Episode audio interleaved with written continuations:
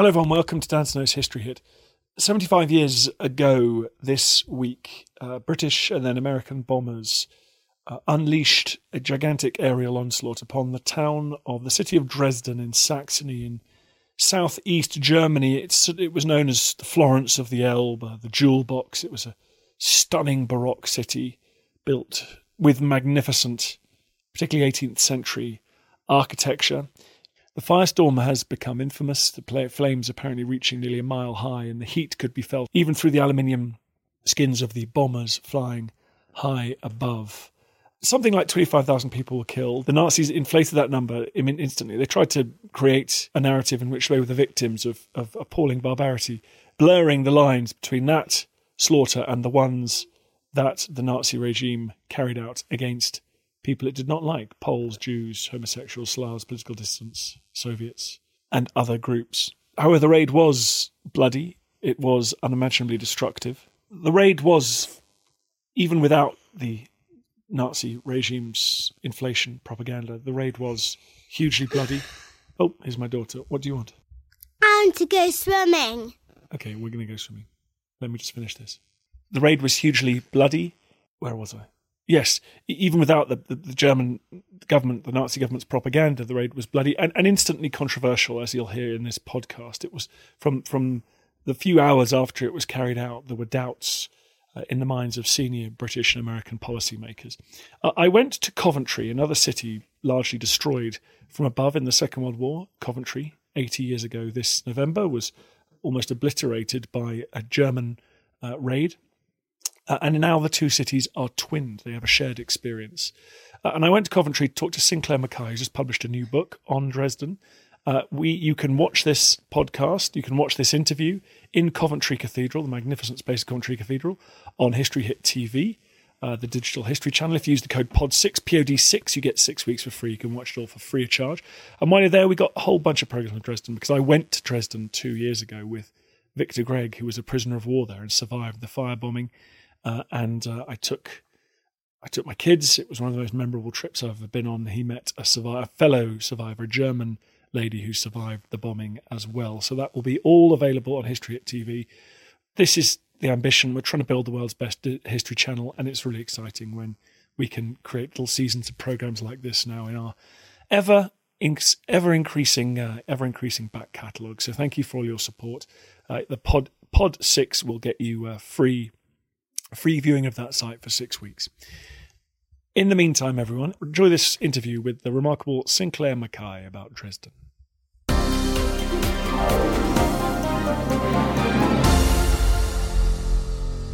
Sinclair, thanks very much for joining us here in Coventry. The day after, or the days after the raid uh, on Dresden, the, uh, the press in the Allied world crowed that they'd smashed the city to atoms. The, the mood was quite triumphalist. It was, yes, it was quite triumphalist and uh, quite kind of fascinating. The, the, the Daily Telegraph uh, employed a, special uh, air, air, Commodore analyst who said, yes, what we've seen in Dresden uh, is basically the Allies carrying out Stalin's request to, to have the city pulverized. And we've done this barely before the ink was dry. Uh, the, the, the, they went out and did the job. The Daily Mail said that here was a city left in ashes. Uh, the Daily Telegraph's Peterborough column, which has always been light-hearted and jokey, uh, decided to essay a little joke on the subject, which, which was Dresden, new version of Bull in China Shop not the sort of joke I don't think, not even today's Peterborough would make that joke, I don't think. But then, there came an American news report by a reporter called Howard Cowan, who used the phrase terror bombing. He said, At last, the Allies seem to have moved to the technique of terror bombing. Now, curiously, I don't think this reporter was using the, the, the phrase in a pejorative sense. I think he was quite gung ho you know, at last, we're, we're, we're, giving them what they deserve. But the moral recoil was instant. Uh, among the American, authorities, who absolutely wanted no part of this, for various geopolitical reasons as well. You know, this is a, a continent which they had to face in the years after the war. But there was a moment of moral recall, recoil for Winston Churchill as well. It was an extraordinary moment where it was almost as if he had woken from some kind of fever dream. You know, Winston Churchill had been among those calling for the bombing of eastern cities like Dresden. But in the days afterwards, he suddenly snapped And he wrote a memo to Arthur Harris and others in Bomber Command saying, Why are we now reduced to mere acts of terror? Now, he rescinded that memo a couple of days later, but uh, the wound went into Arthur Harris. Arthur Harris, didn't, uh, Arthur Harris didn't forgive this. And it's fascinating to see the Churchill suddenly blinking. He, uh, Churchill asked someone else, Are we beasts? And that's the question that I think remains, doesn't it? Right from the outset of the bombing on the, the, the, on the night of February the 13th, 1945, and then the Americans going in the following day on February the 14th, uh, that initial kind of reported reaction, Dresden bomb to atoms, there's, there's, there's, there's no hint of any moral recoil in that, is there? It's simply the, the, the, stirring martial music, Dresden bombed to atoms, and it was very similar in the national newspapers in Britain the day after. I think the, the Daily Mail reported very simply Dresden is now a city of ashes, um, and the Daily Telegraph very, very similarly. But then it was just a matter of, I think it was 24 hours after that, when suddenly there was this moment of moral recoil. Um, and that's what makes the, the story of Dresden, the annihilation of Dresden, uh, not only a byword for the horrors of total war, uh, but also draws us into this extraordinary kind of uh, moral labyrinth. Take us back 75 years ago this month. What was going on? Where were the Allies? And, uh, and why was Dresden struck with such force? Why was Dresden struck with such force? So here we are at this point uh, in the early days of February 1945, the Allies were pushing through, finally pushing through from the west. The Soviets were with, and the Red Army were within about 60 miles of Dresden. Uh, the, the, the, the, Nazis were pushing troops through Dresden and through to the east, armaments, men, materiel. Dresden was marked out as a target uh, because, first of all, it was a very busy transport hub. There was a vast railway junction, uh, which was being used obviously for a huge amount of military activity, uh, huge railway marshalling yards too. Uh, and on top of that, the city uh, had a huge number of factories, not in the historic Old Town, but just outside the historic Old Towns, ringing it, uh, Zeiss Ikon, and various other big firms that in peacetime had been producing everything from fantastic cameras to sewing machines and bicycles, uh, but in wartime had been turned completely to the purposes of uh, material and ordnance uh, and staffed by kind of slave labor.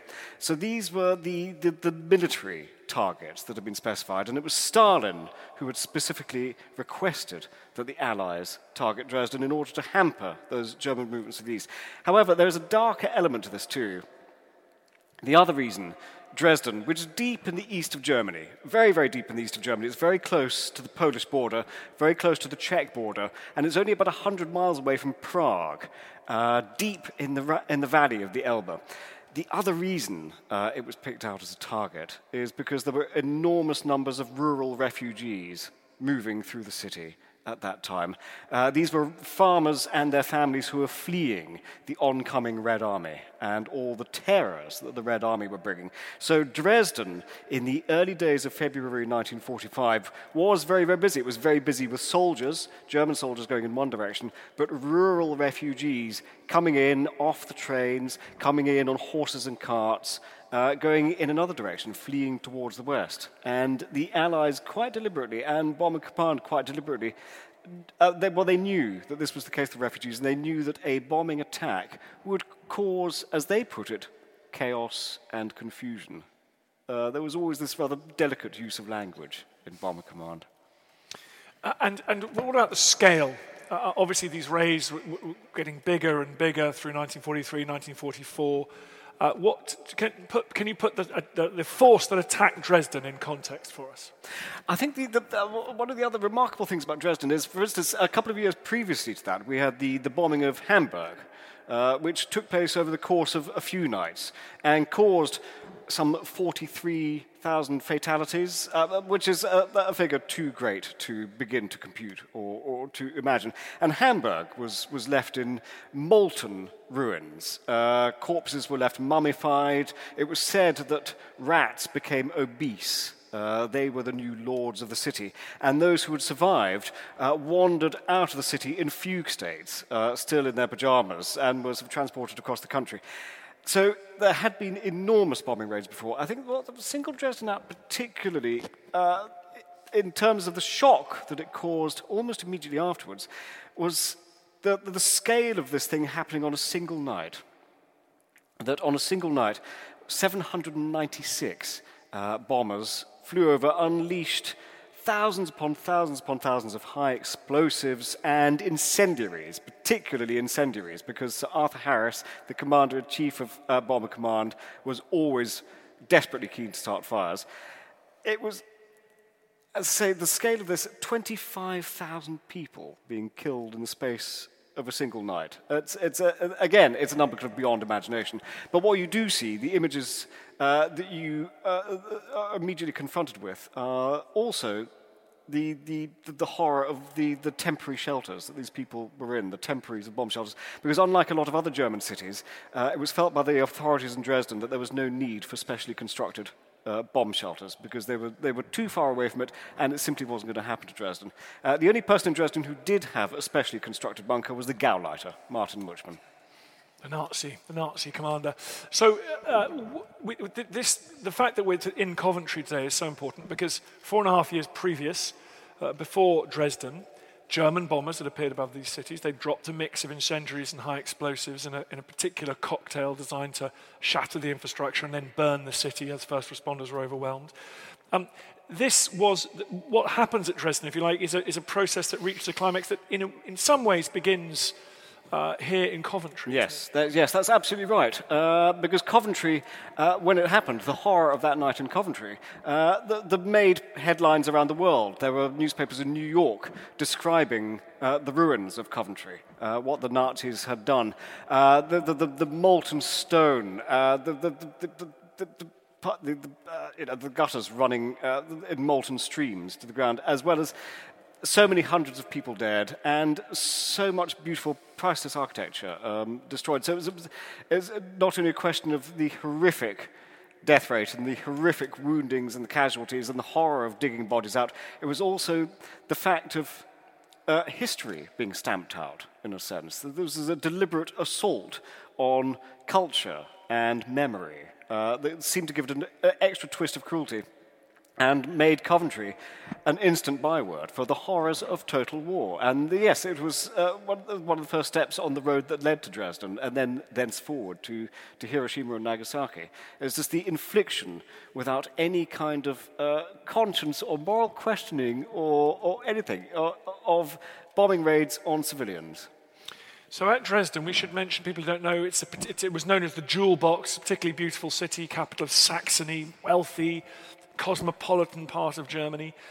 Uh, the, the, the, architecture, like here at Coventry, was that, was that a factor? Were, were, were, the same things at play in the minds of Allied commanders that, that were at play in the German commanders here in 1940? Uh, I think by February 1945, uh, there were so many hundreds of decisions being made every single day by people, some of whom I don't think were quite in their right minds anymore. And I'm not sure the aesthetics did play a part. I'm not sure that Sir Arthur Harris would have known a Baroque church if one actually fell on his head. So I don't think that was a consideration of his part. However, uh, in his unyielding and total hostility to all things German, I think Arthur Harris probably would have had an awareness of Dresden's cultural reputation. And I think it is quite clear that, uh, Harris, underneath it all, wanted to crush German culture because I think he saw uh, Nazism as having emerged from German culture. That was his view. That was the view of, obviously, a, a, a, man who had lived through the First World War and who had seen history before that. And it's not a view that I think anyone sensible then would have uh, particularly gone with, uh, certainly not now, but that was a factor. A, a lot of bomber crews too. Uh, the, the, the, the, the young men in those aeroplanes, those thousands of young men who flew out on mission after mission, deep into the darkness, knowing that there was every chance they were not coming back, knowing there was every chance they would be consumed in molten explosions. Uh, some of them, the night before the Dresden raid, and on the, the, on the day when it was revealed to them, knew that it was a lovely city. They knew that it was this cultural jewel box.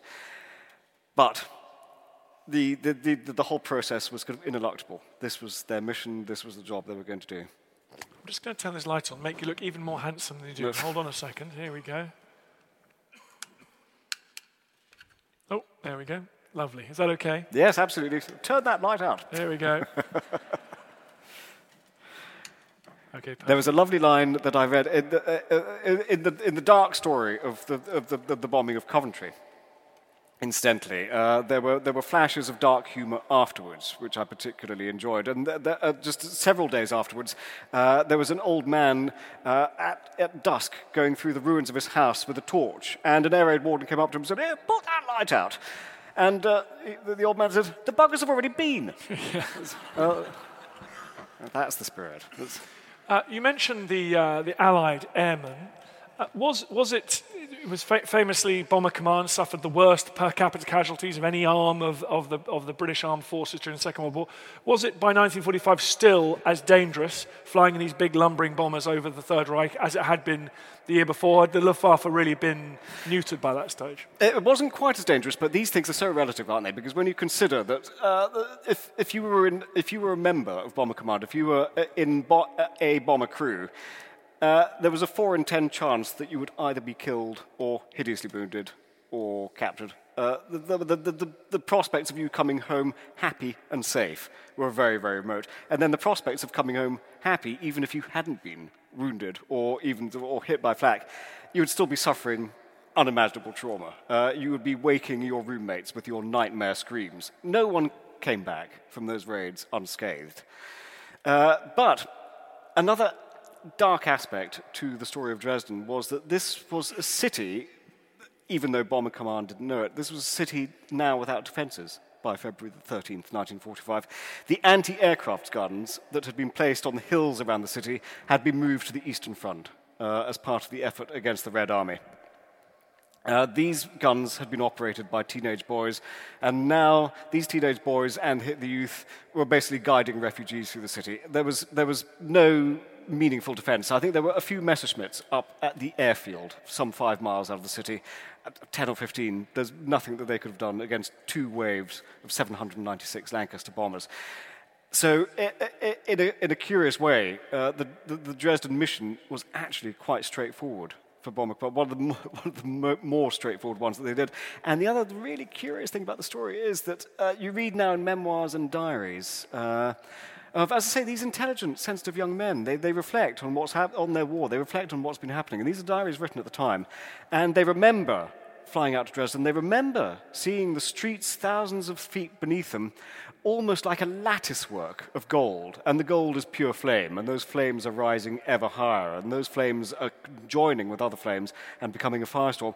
And there are airmen, bomb aimers, looking down into this uh, with a sort of mesmerized wonder at the terrible spectacle of it, because, of course, thousands of feet up it's quite abstract. It's impossible to imagine living individuals in that cauldron of hell beneath you.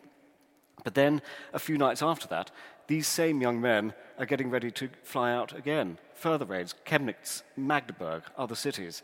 Uh, Dresden for them is already forgotten. Let's talk a little bit about how the raid uh, progresses. The so-called pathfinders go out, do they? And I met, I met one years ago who was very pleased with himself because he dropped his flares right in the main square, and you see he had to dodge the, the tower or the spire of the churches as he was pulling out of his dive. So they're kind of light, lighter, air, faster aircraft? Lighter, faster aircraft, and also flying very much lower. Uh, so that a lot of them are flying at around the height of what would now be the height of a sky- skyscraper. Obviously, there were no skyscrapers then. But yes, they're, they're coming in low, and they have you know, specific targets to aim for. There are different coloured marker flares. There are, the, there are white magnesium uh, flares that they drop down so that the, the, the bombers coming behind them have something to aim for in what would otherwise be complete darkness below.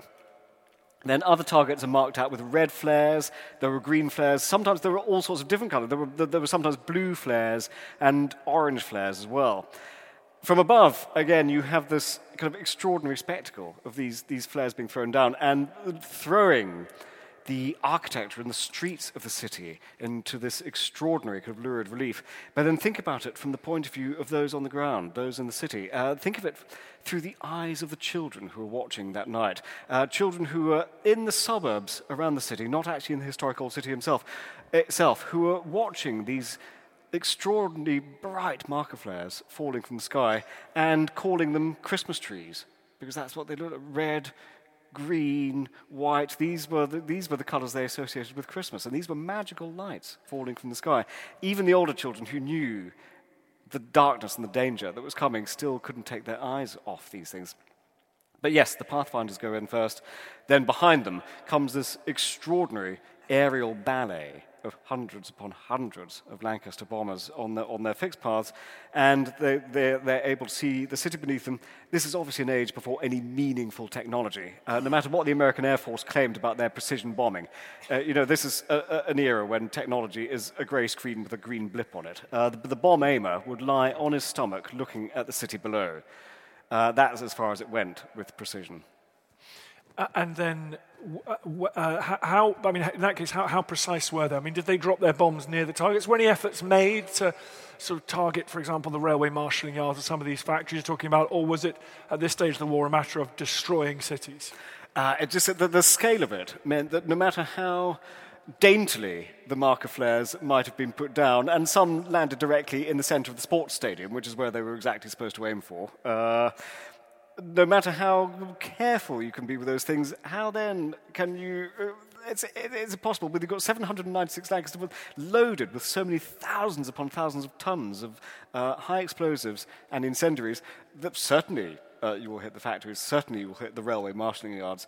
It's impossible that you won't hit everything else as well. And also, it has to be said that the atmospheric conditions that night, it's quite difficult, as Arthur Harris noted to his own sociopathic frustration to raise a deliberate firestorm. Uh, he had tried in Lubeck in 1942 and he had succeeded. Lubeck was a kind of laboratory for this terrible new kind of warfare. It wasn't just enough to bomb, you had to create a fire that itself became a phenomenon of physics. Much like we've seen in Australia recently with the bushfires, a lot of the same physical forces are going on in there. You create what is, in essence, a fire tornado, or what he called a fire typhoon. So with Dresden, uh, there's the sheer weight of the, the, the bombing firepower that they've aimed at it together with these unusual atmospheric conditions, a very still night, a very clear night, very little breeze, meant that when the fire started, no power on earth could have stopped them. And one of the curious things about the story is that you, you find firefighters volunteering to come from all sorts of different places, not just within Dresden, but from neighboring towns, uh, the hope of trying to put out the blazes that start with the first wave of bombers that went in over around 10 o'clock. By midnight, the firestorm was out of control. This was a firestorm that basically bended the laws of physics. It, it, it, it, it uh, turned the air inside out. If you were near this thing, you would just find yourself pulled helplessly high into the air, burning as you did so. Yeah, I mean, it's the risk of being macabre. It's worth just exploring that because that, that is literally true. People what, lifted off the ground. If you were close enough to the eye of this thing, you'd just be literally lifted off the ground. Think of it as an incredibly dark version of The Wizard of Oz, that house going up in the tornado. Then think of that happening for real, uh, but just with a pure wall of fire spinning and spinning. And outside of that, you have incredibly strong winds, uh, which themselves carry huge numbers of burning embers. If you weren't wear- wearing goggles that night, you were in essence going to be blinded. Uh, and so many of the refugees, so many people who had left the cellars after the first wave of bombers, thinking that the worst was over, so many people caught on the streets, those who weren't just dismembered and decapitated by the shock waves of the bombs, uh, found themselves caught up just in this inferno where just your clothes alone would just combust, seemingly of their own accord. People just burnt to death on the spot. Uh, so you, you, the, the, numbers of people uh, killed have been very contentious with Dresden. Yes. How confident now are we on, on the figure you arrive at, which is, I think, 25,000? It's about 25,000. Um, Goebbels originally put the figure in the aftermath of the bombing as 250,000. He inflated it uh, by 10 times in order to, as from his point of view, to show the world that the Allies were as steeped in innocent blood as the Nazis. I mean, you can see the, the, the propaganda effort there. Uh, the extremely controversial historian David Irving put the figure in 1963 as 135,000, and he had gleaned this figure from an official in Dresden who I think himself had his own particular agenda to follow. Much more recently, I think we can say with some confidence that 25,000 is about right. It can only ever be approximate because there were so many rural refugees. Uh, you know, how can you tell? But it was a special historical commission set up in Germany to look into this, and they had a special uh, party of historians uh, uh, looking into this. So I think we can say with some confidence that that is, that is the figure now. Why do we uh, that is uh, that is fewer uh, people uh, than were killed in Hamburg, uh, in Tokyo, uh, in other cities. Why do we r- look upon Dresden as uniquely destructive? I think also because there is a kind of duality at the, the, the heart of Dresden uh, that makes it uh, uh, particularly poignant. It's not just the architectural beauty of the city. Uh, this architectural beauty, which was picked up by painters like Bellotto in the 18th century, uh, he painted uh, the landscape of the Elbe and the cityscape along the River Elbe, which basically you can still see today, miraculously. It attracted artists like Caspar David Friedrich had attracted Otto Dix in the 20th century. Uh, it's always been crackling with this kind of artistic life. In terms of music, also, Dresden has also uh, there's been a, a, a fantastic beacon. Uh, the Dresden Opera, uh, which was the home to Richard Wagner, for so many years in the 19th century, dedicated anti Semite though he was. Uh, many of his operas uh, were premiered in Dresden. This rich tradition went on into the 20th century with Richard Strauss, uh, again, who's presiding over this Dresden Opera Company. It was an incredibly before the darkness of Nazism, it was an incredibly open, cosmopolitan, welcoming city, and that was also the case for its Jewish population too. There was a Jewish population of some six or seven thousand uh, Jewish people in Dresden who had come basically from other parts of Europe, as well as being born and brought up in Dresden, uh, who adored the city in all of its amazing kind of facets and its brilliant, rippling intellectual life, as well as its art, artistic life. Um, on top of this, the, the, city was the home to all sorts of precision factories. There were fantastic cameras made in Dresden. There was a huge amount of work for skilled workers. Uh, and on top of that, it was a city jammed to the brim with breweries. Uh, so there was a huge amount of drinking going on too. It was, it was a very jolly city in that sense as well. Uh, it was alive. Uh, it wasn't just it wasn't just middle classes going to the opera. The, all classes uh, uh, thrived in this city that always seemed to be a, one step apart from the, the rest of the world. Perhaps because of its geographic location, there's something slightly fairy tale about its location, deep in the heart of Saxony, so close to those rich, haunted forests and those beautiful kind of rocky plains.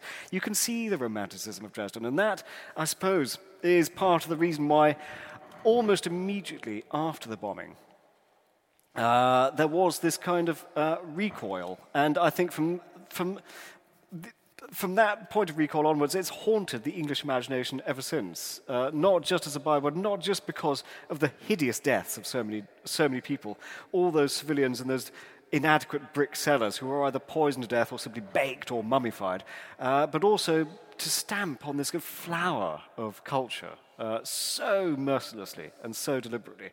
Uh, and so, obviously, for the people of Dresden now, uh, the, the, the, essence is making sure that nothing like that can ever happen again. What was uh, Dresden a legitimate military target?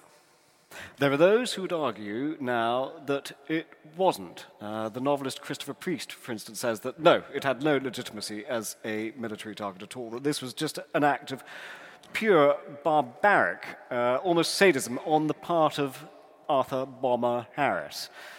I don't think that's quite true. Um, it was a military target and it did have some legitimacy. As has been mentioned, it was a very busy transport junction. Uh, it was being used as a transport nexus. There was a huge amount of war work going on in the factories around. And it also has to be remembered that February the 13th and 14th wasn't the last time that Dresden was bombed the Americans came back and they bombed it again in March and they bombed it again in April 1945. That was just three weeks before the end of the war. So clearly for them, it did have some military value. The Americans weren't launching these raids just out of sadism. They were among the first to recoil from the phrase terror bombing, which had been used by an American reporter when he was writing up the event uh, a, a couple of days after the Dresden bombings. Uh, so, and, and, how did you deal in this book with the issue of it of people talking about war crimes? Is it a war crime? How? Uh, why do people talk about Dresden being a war crime as distinct from, as we've talked about, Pforzheim, the German city that was obliterated, or, yes. or, or Hamburg? Yes. Uh, Hamburg, Cologne, Essen, Hanover, Mannheim, uh, Lubeck all pro- proportionately more destroyed. Or, the, the, the, aimed at deliberately with the aim of, as Lord Cherwell, uh, Winston Churchill's scientific advisor, so charmingly put it, dehousing the population. It's a charming technocratic term, dehousing. Uh, Walker, it's one of those things. It's curious. The minute you bring up Dresden in any kind of company, there, will, there is, amongst a number of people, an instant, very angry response. A lot of people still feel very passionate that it was a war crime and it should be labelled as such. And, on top of that, that figures such as Sir Arthur Harris should have stood trial. And perhaps even Winston Churchill should have stood trial. Now, uh, the, the, the term war crime always makes me hesitate, um, but as- well, in this particular instance, first of all, because it's, it's a legal term with a very specific legal definition, it's not a moral term. What happened to Dresden was unquestionably an atrocity. Uh, uh, we, could, we could go further and say it was a barbaric atrocity. But if you were to say that Dresden was a war crime, you would then, as you say, have to go back over all the previous bombing raids launched by Bomber Command over the entire course of the war, I think. And you would have to look at those cases too, and you would have to point, and you would have to say, were they all war crimes as well? Was the bombing of Essen a war crime? Was the bombing of the Opera House and the historic centre of Mannheim a war crime? I think you, it's a term that we have to use with care.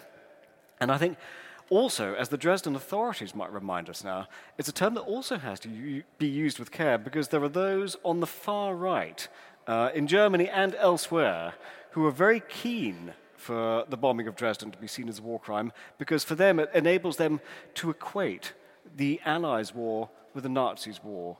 And it enables them to say, in essence, that German civilians suffered every bit as atrociously as the Jewish people in the Holocaust. That's what the far right are trying to do in, in Germany and, as I say, elsewhere. They, it is literally hijacking history. And the, the use of the word war crime, I think, makes it slightly easier for the far right to do so. And that, that, that, that just makes me tremendously uneasy, that road. How, is, how do the people of Dresden today remember or try and forget the bombing of February 1945? Uh, it's incredibly moving. I, I know you've been for the anniversary. Every year there are anniversary commemorations. I, I know you've been a couple of years ago. I was there last year for the for the anniversary commemorations. On the evening of February the 13th, what the people of Dresden do first of all, uh, they gather around the, the historic old city, which has been beautifully reconstructed with incredible sensitivity, and in the case of the Frauenkirche, with just miraculous attention to detail. Uh, they gather around the old city and they form a human chain. First of all, this is to symbolize solidarity. Second of all, it's to tell the far right and all the various nutty extremists that they're not going to pass. This is, this is not their place. They will not hijack this memory.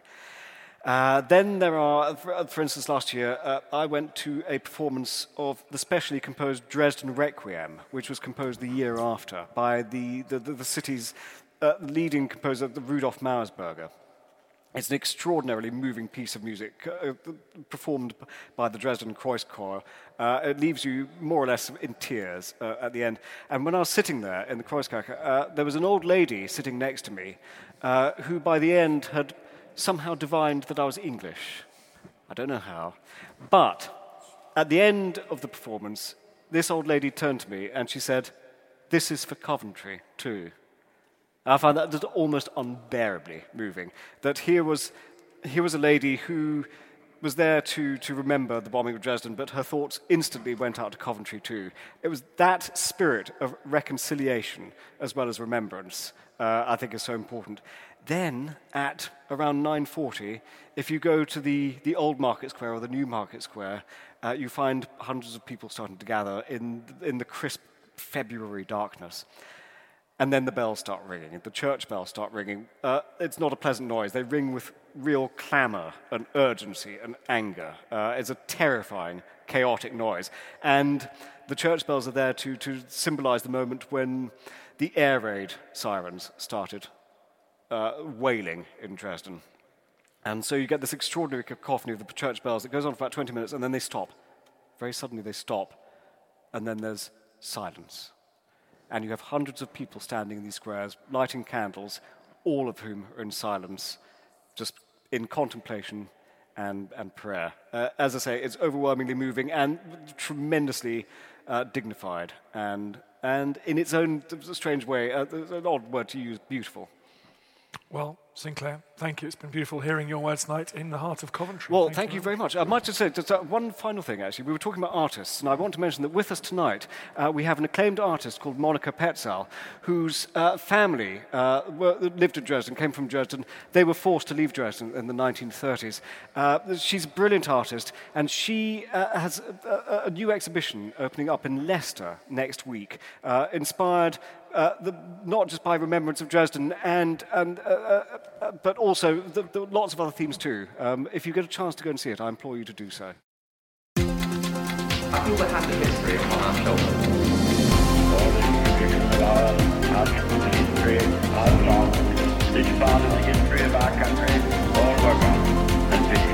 One child, one teacher, one